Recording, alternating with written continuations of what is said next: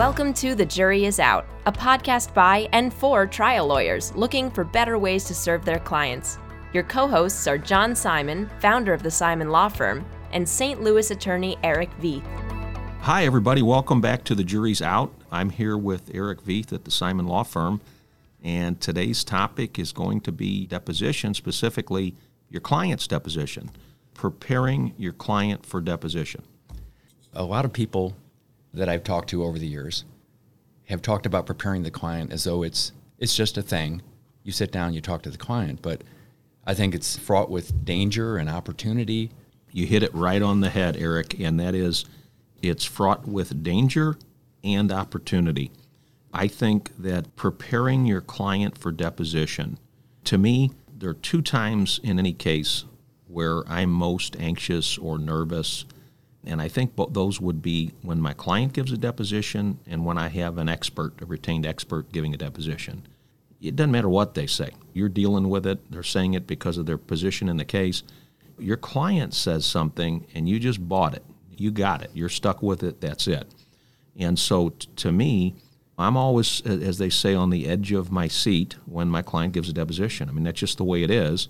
But the flip side of that is it is an incredible opportunity it's an opportunity for you and your, for your client to make an incredible impression. As we all know, anybody that tries cases knows this. Your most important evidence, your most important exhibit in your case, exhibit A1 is your client. And I've had cases, they're very, very tough, difficult cases with great clients, and we do well almost all the time on those. I've had what I thought were really strong, good cases with not so good clients, and we struggle sometimes with those. So to me, I would rather have a good client and the toughest case in the world. Give me that any day, and, and we'll go to battle, and, and I like our chances. Why not put your best foot forward, make a good impression, let the client understand how important this is? It's not just what they say and how they answer questions. You want them to be truthful and honest and straightforward, but also you know their appearance, how they dress. All of those things need to be considered. Most attorneys they'll worry a lot about that and pay attention to that one for trial, right? Well, it's not just trial, it starts with the deposition. So I think it's like a lot of things we do, it's very, very important. It's a great, great opportunity to advance the case and make a great, great first impression with your client. And it is treacherous. I mean, it's dangerous if the client isn't properly prepared, if they don't understand the process. One bad answer can turn the whole case upside down. And here we do a really good job of preparing our clients for their deposition. We, we don't do it on the day of the deposition. We do it in stages, maybe two weeks ahead of time, one week ahead of time, and then a little bit the day before, probably. And to me, that's the most important part of your case. And if it's your case, you need to be there with your client. You need to be sitting side by side. The other thing, too, is to me, bringing the client in on the day of their deposition an hour or so before to prepare I don't want to say this too strongly, but that might be malpractice to do that. You know, you don't know what's going to come up. Every client is different. They're coming into an environment that they don't understand. They're they're nervous. There's a lot at stake, and you just really need to take your time.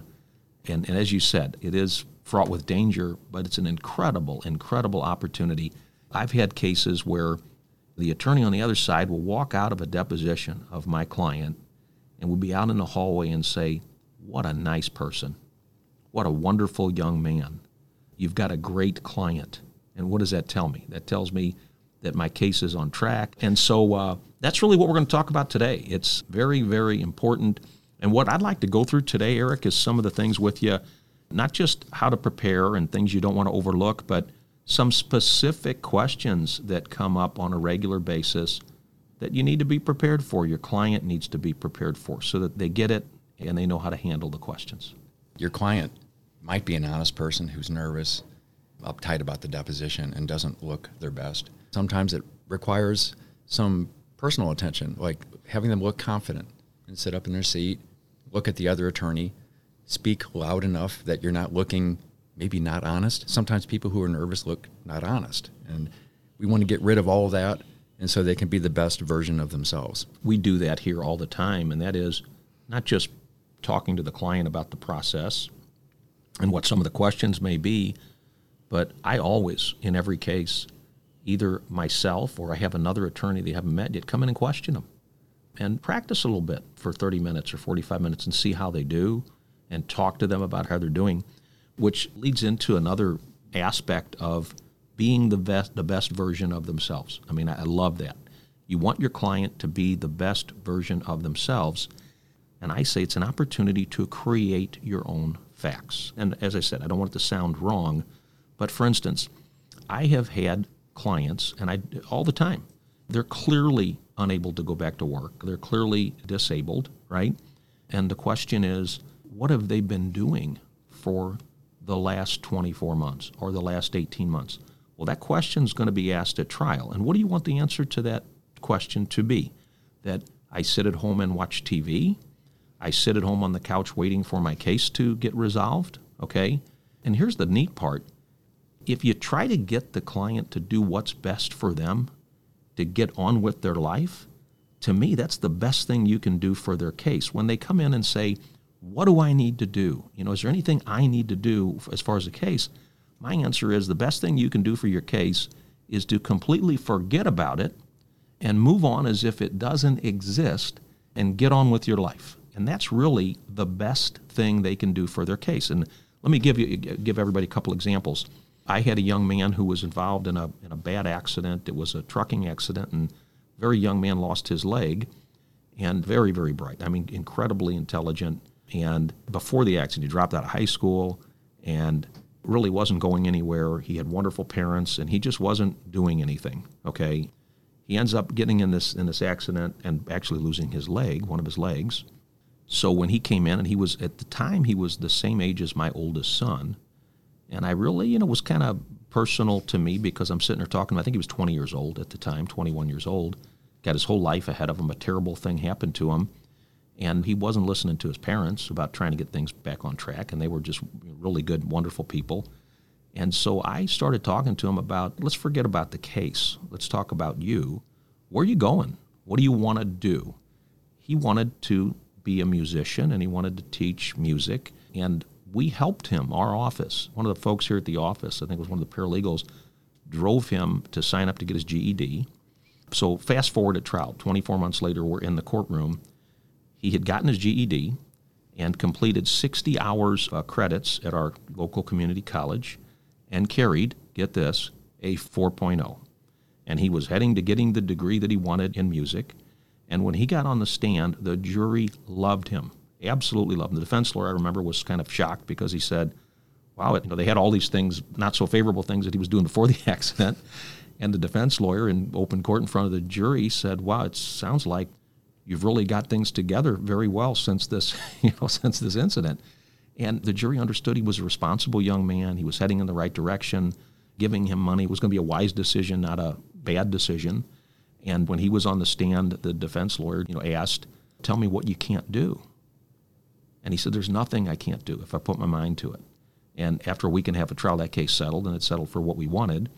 And that was a situation where I felt better about helping this young man get some direction in his life than I did about the result in the case. And that's what's so cool about what we do. We're attorneys and we're counselors at law, okay? And when people come in, their lives are upside down, man. They're all scrambled. They don't know where to head or, or what to do. And part of what we do is say, look, there are two things here to talk about. Talk about you and your life and what you're going to do, and also the case. And what goes on in their life is way important in this case, as important as, as the case is. So it all goes back, Erich, to what you said in the beginning, and that is you want to present the best version of themselves, of your client. It's a, an incredible, incredible opportunity. And I've had clients in wheelchairs, paralyzed, and I've talked to them about getting involved in organizations or groups to help counsel paralyzed folks, to work at, at certain charities, to get involved in the community, to do things that is going to help them first and foremost, but it also is a terrific boost for their case. It tells the jury a lot about who they are. I also think about that phrase, attorney and counselor at law. We have a moral obligation to not do the opposite of what you just suggested, which would be to encourage the client to feel sorry for himself or herself, to wallow in that thought, and to go into court trying to present themselves as being incapable of doing anything meaningful in their life. What a terrible thing to dump upon any human being that that's okay to do. Even if you think it will get your case more money, I don't think it will. I think it will do the opposite, just like you Oh, suggested. I agree. I think it hurts your case. Absolutely. A jury wants a hero. No one likes anyone who's going to say, "Woe is me! I can't do anything," and please give me a bunch of money. I agree 100%. Absolutely. So, one of the things, you know, we talked about creating your own facts and helping the client get back on the right direction in life and how that helps. I think another thing, too, that's very important is, and this is why you can't just prep a client the day of or the day before, you need to know everything there is to know about your client. And nowadays, that's a heavy lift. We got all this uh, social media stuff. If your client has filed a lawsuit before, you need to know all about that. If they filed a work comp claim, you need to know all about that. If they had any prior medical treatment or injuries related to what's going on in your case, you need to not only know about that, you need to get the medical records, you know, look at them, study them, organize them, maybe talk to the doctors, and all of these things. You know, social media. Wow, if they're on Facebook or whatever it is, and then that's something you need to talk to them about at the get-go when they come in your office about. Everything's fair game nowadays. You don't want to put things there out of context or as you said, you want to put the best version of them forward. They need to present the best version of themselves, but nowadays it doesn't just happen at that deposition for two hours. It happens from the moment they come in your office forward. That version of themselves is not only being painted or created by what goes on in a two hour deposition, but it's being created and generated by what they post on social media. So you really need to know everything that there is to know and not just come in and say, okay, tell me about this or tell me about that. I think it's important to explain to the client why it's important and that what's out there, no matter what it is, for how long ago, is fair game. And it may be something that they're presented with at trial or at a deposition. And, you know, as I say, if we know about it, we can deal with it. If we don't know about it, we can't do it. So you got to know all about everything, everything in the client's past. I've got an anecdote on that. I learned it secondhand, third hand. Rick Friedman wrote a book called Becoming a Trial Lawyer. In the book, he mentions a story about Don Keenan, who's another well known plaintiff attorney. And according to Friedman's book, Don usually sets aside time to spend a night in his client's home during the course of the lead up to the trial in order to get to know the client. And then the comment was, well, you get to know a lot about your client when you're walking around in a bathrobe, brushing teeth. But he, wants to really know the client. Now, I've never done this, but he says you get to know lots more about your client. You form a much better relationship, and you'll actually be able to help the client's case because you really do know them better. I have never heard of that before, but that's intriguing. Yeah, I've never spent the night with with the client. I don't know that they'd want me spending the night with them, but I always, always visit them at their home. I have cases, for example, I had a client who was paralyzed, and I spent a morning, afternoon, a whole day at the routine, you know, getting up in the morning, getting dressed, getting ready, getting bathed, to get a full understanding of what life is like for them with the injury. The other thing, too, I think, is you want to spend time with your client, whether it's spending the day at their house, whether it's spending the night. I mean, you know, I don't know that you need to spend the night in all cases. I think it's a, be interesting. It'd be interesting to do it a couple times. Maybe I don't. Maybe I don't appreciate the the impact. But I would tell you this: the worst thing you want to do is have your client come in for depo prep, and it's the first time that you've met them, or you haven't talked to them or seen them since they came into your office six or eight months earlier. You really need to spend the time getting to know your client, and you need to describe the process, the deposition process. I think that's very important almost all of the clients that I have have never been through anything like this. They've never been at a deposition. They've never seen a deposition, much less been in a deposition. And I think one of the things to do is to calm them down. And the best way to do that is explain the process. Let them know what to expect. Let them know you're going to be there sitting right by their side throughout the entire process. I let them know that the other attorney will not be rude or unprofessional because I won't allow that to happen at the deposition. I take them into the room in our office where the deposition is going to take place. And I point to the chair and say, now there's where the court reporter is going to sit. You're going to be sitting right here. I'm going to be sitting here next to you. The other lawyer will be over here. And then I also explain why the court reporter's there, that everything they say is taken down just the way they say it. If there's a nod of a head, that doesn't go down. I let them know that it's their deposition. They can take a break as often as they want. They have the ability to clarify, ask for clarification on a question if they don't understand it. But just to let them know the process. And, and also, I think, too, is to let them know the importance of it, the amount of time that you're spending on it, getting them ready.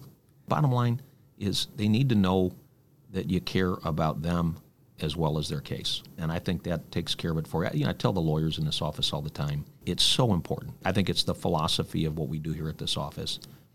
If you put your client's interest ahead of yours, everything else will take care of itself. That's the overriding rule or philosophy I think every attorney should, should strive to follow. If you put your client's interest above your own, ahead of your own, literally everything else takes care of itself, and it really does.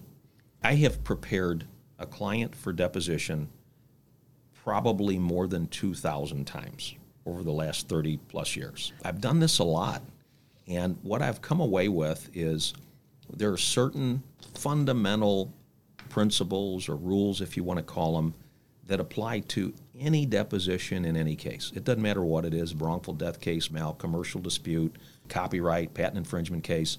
And I have boiled it down to four basic, simple rules. And it's one of the first things that I talk to my client about when we start the preparation process for their deposition. One, listen to the question that is asked and answer that question fully and completely. That's rule number one.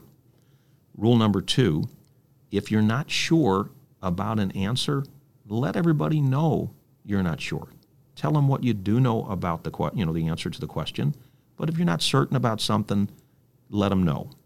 Three, you know, make sure you know what your case is about, why you're here, why you filed a lawsuit. It's important to know the basics of that, not the intricacies or the technicality, but generally why you're here. And four, probably the most important, be nice. That's it. Those are the four rules. And when I talk to my client about those basic, I call them guidelines, basic guidelines or rules, and I say, now, you knew every one of those before we even started talking. Before you left your house, you knew that, right? You answered the question that's asked. If you don't know, you let everybody know that you don't know. You understood what your case is about, and you want to be nice and respectful. So those are the four. Now, going into them in a little more detail, the, the first one sounds simple, but it's really not. The client needs to understand that a deposition isn't a conversation. The client needs to understand that the case isn't on their shoulders. They don't need to advance the case. They don't need to tell this lawyer everything that they think they should know or want them to know about their case, whether the liability or the injuries or what they're going through. You need to let the client know that all of those things were allowed to present and tell a jury even if they don't ask. In other words, your case isn't affected by your not providing certain information that's not asked for. Okay? I just tell them take it one question at a time. If they ask you what you're not able to do, start talking about who's helping you with it. You know, it's a bad example, but the old saying, if they ask you if you have a watch, the answer is isn't yes, it's 10:30. It's yes, I have a watch. Okay, and you really need to listen to the question carefully. And some people, just by their nature, want to give answers. Some people are uncomfortable with dead time. Nobody's saying anything, and they want to start talking.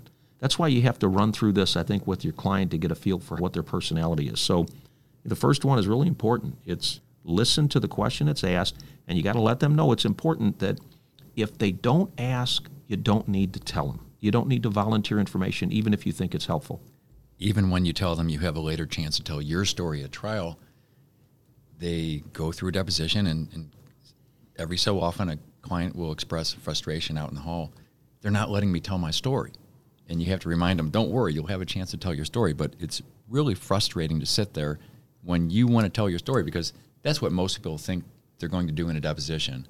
That's their gut feeling before you explain what the process is that I have a chance to go in and tell my story. And you will have a chance to talk about your story in various ways, but not the way you want to tell it. That's for trial. Yeah, and I tell them when this deposition's over and they can't question you anymore, I can literally pick up the telephone, call the other lawyer, and say, hey, guess what? You didn't ask about this, and at trial, this is what they're going to say about it. The case isn't on their shoulders, is what I try to convey. Secondly, and I don't want this to sound like you're withholding information or you're not being completely honest and truthful, because that's the, absolutely that's what you want to do. But and this is true, and I tell every client this that without a doubt, 100% certainty, you are going to give incorrect answers to some questions in your deposition. It will happen. You're not going to have accurate information when you're asked about things that happened two, three, four, five, maybe 10 years ago. So, how do you deal with that? Well, you deal with that by making sure everybody knows that you're not certain about the answer. In other words, we communicate. We, you and I have talked about this before. Most of our communication is nonverbal. It's not the words coming out of our mouth, it's our body language, our facial expression, our tone of voice. And so when somebody says, How long have you had back injuries? Or, you know, when is the first time you had a back injury? And somebody kind of looks up in the air, rolls their eyes, waits 20 seconds, and says, uh, Two years? Well, none of that other stuff gets down on the piece of paper, the deposition. As you know, it, it's two years is the answer. And that two years, when you read it, sounds very definitive. So, what I say is, unless you're 100% certain about anything, qualify it and say, okay, well, I'm not really sure, but I think it was about this long. So, if somebody says, Have you ever had any prior injuries to your back? Right? Well, one answer, answer to that could be no, or another answer could be, Well, I'm sure I've injured my back here or there over time, but I really can't recall receiving any medical treatment. In other words, tell them everything you know about what they're asking, but if you're not sure about it, qualify it. So again, you need to be careful about that. If you're not sure about an answer, let everybody know that verbally. Let them know, I'm not exactly sure, but here's what I do know about that. I think that helps quite a bit. That sure makes you more comfortable at trial to know that when they were asked about their prior back injuries, they gave their confidence level or expressed they don't recall because that is not easily impeached. If they said no and the answer is yes, that's a direct conflict. But if the answer is I don't recall, and yet then the opposing attorney pulls out a medical record to say, yeah, 25 years ago you had a back injury. Well, I didn't recall that. You know, that's consistent with the answer. The next guideline to follow is make sure your clients have a general understanding of what the case is about. And every case is different, every client is different. Some cases involve detailed financial transactions where the client has a very intimate involvement in the transaction itself. Other cases may be a medical malpractice case, something that occurred during a surgery. The client has no idea what happened and has no information. And it's really not up to the client to formulate what the theories of recovery are in any case, whether it's an auto accident, but they do need to have a fundamental understanding of the theories that are being advanced in the case. And the degree of that understanding, I think, depends a lot on the case and the client. But what you don't want to happen is have them get in a deposition and not be prepared for the question when it's asked. Why are you here? Why are you suing? The answer can be that's up to my lawyers. I didn't draft the petition, or it can be because I think the doctor did such and such, but they need to be prepared for that question. And I think you prepare them best by letting them know what we're saying in the case, what we found so far, what our experts have told us, so that they have a general understanding. So the last guideline is the most important, and that is be nice, be respectful, be professional. And I tell my clients, look, it doesn't matter what the other attorney does, whether you think they're being rude or whether you're frustrated or aggravated by the, you know, the questions they're asking or what they're suggesting by their questions, just be polite, be respectful, be nice. Yes, sir. Uh, no, sir. Yes, ma'am. No, ma'am. That's really the way to handle it. And so, in summary, those are the four general guidelines. Number one, listen to the question that's asked and answer that question fully and completely. Secondly, if you're not sure about an answer, let everybody know right then and there. Third, make sure that you know basically what the case is about, why you're there, why you're suing. And then four, be nice. Now, after I go over those four guidelines, what I tell my client is now, you are ready to give a deposition in any case, anytime, any place, no matter what it is. If you just follow those four guidelines, it will get you through a deposition, and, and it does. And then, you know, maybe after that, you talk a little bit about what the case is about in a little more detail. But so the other thing, too, and this is something that you do have control over, and that is your client's physical appearance at the deposition. That's a big thing. I always cover what are you going to wear? I tell them if they're churchgoers or something, maybe something that you'd wear to church or an interview or something like that. Yeah, that's right. That you're broadcasting all that nonverbal stuff, and the way they present themselves will go, we presume, into the defense report to the client on the other side that they presented themselves well. They looked like they were professional and believable, and they won't be distracting to the jury. So, absolutely, it's good stuff. One of the other things that I try to do is go over what I think are problem issues or questions that I see again and again. And I would much rather have the client know why we're there, what the case is about, what we say happened or shouldn't have happened, and generally what the other side's defenses are. And I think if your client knows that, they're prepared to answer most any question that's, that's asked. But nonetheless, there are certain questions that are pretty specific that I've seen often enough, or not just questions, but things that occur in the deposition that you want to avoid. And kind of going through some of those that really, really you know, frustrates me is what I call bobblehead witness. Don't be a bobblehead witness. In other words, if the lawyer is asking you questions and you see yourself going, yes, yes, yes, yes, they're really putting their words in your mouth. Is that really the way you'd answer that question? Okay. And it's easy, and you can just say yes, yes, yes. But again, you got to let the client know they need to listen carefully to what the person is saying and listen to the words they're using. And you might say, Yeah, I agree with that. Or you might say, Well, not exactly. And then rephrase it the way that you think it should be rephrased. You do see that where it's it becomes almost like hypnosis, where your client is like, uh huh, uh huh, yeah, yeah, yeah. And then a good attorney will slip some things in there, and your client's going, yeah, yeah. And the case might be over. So when that stuff happens, I assume you do this too you got to take a break and say, we're, we're getting into a, a, bad rhythm here. I need you to be suspicious of everything they ask, to look at each question individually, to make sure you know the four rules that you have. So those are dangerous moments. So I, I need to stop that and reboot, come back in, have the client be focused. That's it for today. I hope you've enjoyed these four guidelines and the discussion that we've had. We're not finished with preparing the client for deposition. We're going to be coming back for part two that will go into more detail about preparing your client. See you next time. Take care. John and Erich would like to hear from you. They invite you to email your comments and suggestions to comments at thejuryisout.law. To learn more about the dedicated trial lawyers of the Simon Law Firm, visit simonlawpc.com.